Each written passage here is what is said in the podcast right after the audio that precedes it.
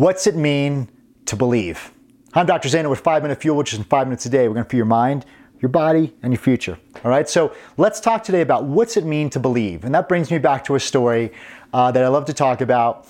I was part of a, a, a strongman team. I don't know if you've ever seen it. They would go to high schools and middle schools and churches, and they used to be the, the, the big strong guys that blew up hot water bottles, broke bricks, and you know set things on fire and all this crazy, ripped telephone books in half. So I was part of this group. And uh, I was one of the MCs. I was one of the, the younger members, and I would. We had this uh, kind of exhibition that we would do, where uh, one of the, the, the, one of the head guys he would throw an axe like these he would literally throw an axe and hit a bullseye, just amazing stuff. And um, there was a balloon on a wall and he would throw the axe and hit the balloon. So this is how I set up the skit, right? So it says, okay, everybody, so who believes, you know, uh, at the time his name was uh, John, who believes John will be able to throw that axe and hit the balloon? And like the whole room, you know, about probably 95% raise their hand. Okay, you believe that, right? I'm like, okay, so who's, you know, who's willing to, uh, you know, hold the balloon in their hand? And all of a sudden, and then you know, you know, John will throw the axe and hit it. So all of a sudden, 95% came like 30%, right?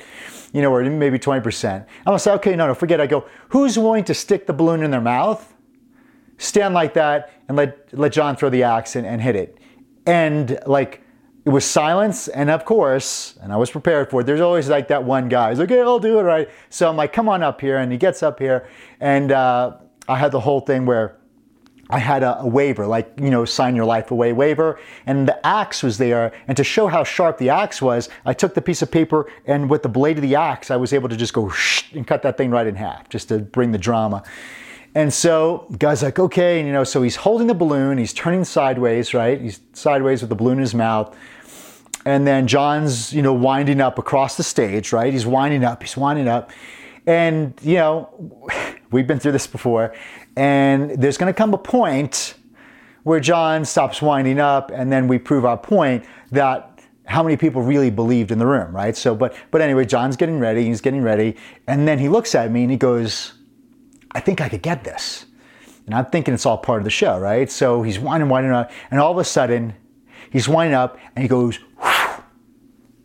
"Let's go with the axe." The thing's going through the air. Everybody's, you know, like like this. I'm going in slow motion, like, what the?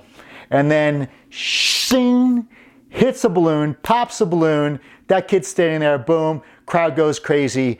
I'm pale as a ghost. That was not supposed to happen. I'm like, what the hell? What, what, the hell was that? Like when we got back there, we're all yelling at him. He's like, yeah, yeah, I know you're mad, but but I got it, I got it.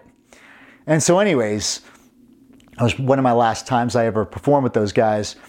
But the moral of the story was this who really believed in that crowd? Was it the 95% that said, yeah, yeah, he could throw and hit that balloon? Was it the 25 to 30% that says, yeah, uh, if they hold in their hand, he could do it? Or was it the one guy who was willing to stick the balloon in his mouth, stick his neck out there, and believe it would happen? See, a lot of times when it comes to believing, a lot of times we use belief as I think, or it could, or maybe or wish. So when we say we believe in this, and a lot of people, you know, even religious community, they believe. You, you know, do you really believe or you're wishing it? Because see, when you believe, believe leaves about maybe three to four percent doubt or possibility it couldn't happen. So if I say, do you believe it'll rain tomorrow? Well, yeah, I could believe it could rain tomorrow, but it could not. Do I believe, you know, the uh, stock market will go up and down? Well, I believe it, but there's that little element of doubt. So do you believe something or do you know something? See, when you know something, it takes all doubt away. It's 100%, no doubt, gonna happen, truly focused, no exit strategy. If something's 97% truth, how much of it is a lie?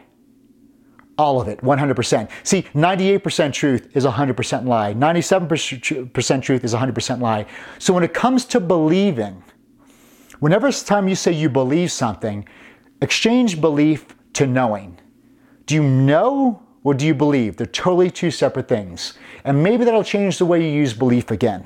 So a lot of times when we say, oh, I believe this or believe that, understand, change your belief to knowing. And when you know at 100%, then those goals, those dreams, those desires, those prayers will start to happen for your life.